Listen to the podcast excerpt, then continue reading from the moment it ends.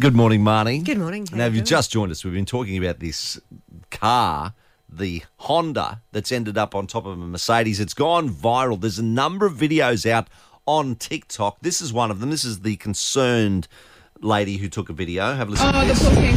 This is what's just happened. Oh, no. You've got the police on? You're right?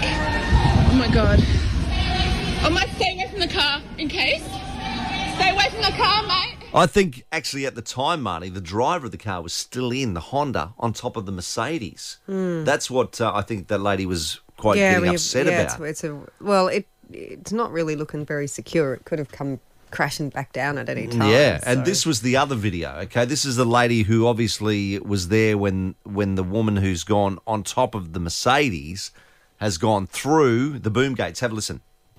Let me tell you a funny road rage story. So this lady who was driving this car cut me off, well tried to, didn't succeed. Anyway, we're both heading out the boom gates and she wants to try and cut me off again. And uh, look what happened to her car. Full went straight through the boom gate and flew straight past me. On top of a Mercedes. So that lady's obviously a witness to what's what's actually So some, something's gone on. Yeah, yeah. yeah. But they've said that the, the lady confused the accelerator, f- uh, the brake and accelerator. So I don't know how she could have been. Yeah, something's gone on, yeah. So both videos have gone absolutely Mm. nuts on uh, on TikTok and uh, Mm-hmm. on social media. So go and check them out. All you have to do is Google Honda on top of Mercedes. But look, Ewan from Aratula called in and said, Marty, most of the car parking problems are Mm. caused by uh, women driving big Prados. The Okay. V8 ones, the bigger ones. Apparently, is there a bigger one than a normal Prado? I don't know. Andrew's in the Lockyer Valley barbecue. We call Andrew. Mm. How are you, mate? Hello, mate. Yeah, yeah, good mate, good Campo as yourself. Very well, mate. What do you got to say? Yeah, I've just been listening to your uh, comments about uh, road rage, uh, this, that, and everything else. Yeah. And uh, one thing that's uh, getting uh, quite common, doesn't matter what state or territory you drive in, Mm. and uh, we uh, travel to like shopping centres and stuff like that, is uh, you can't blame just the women or the men.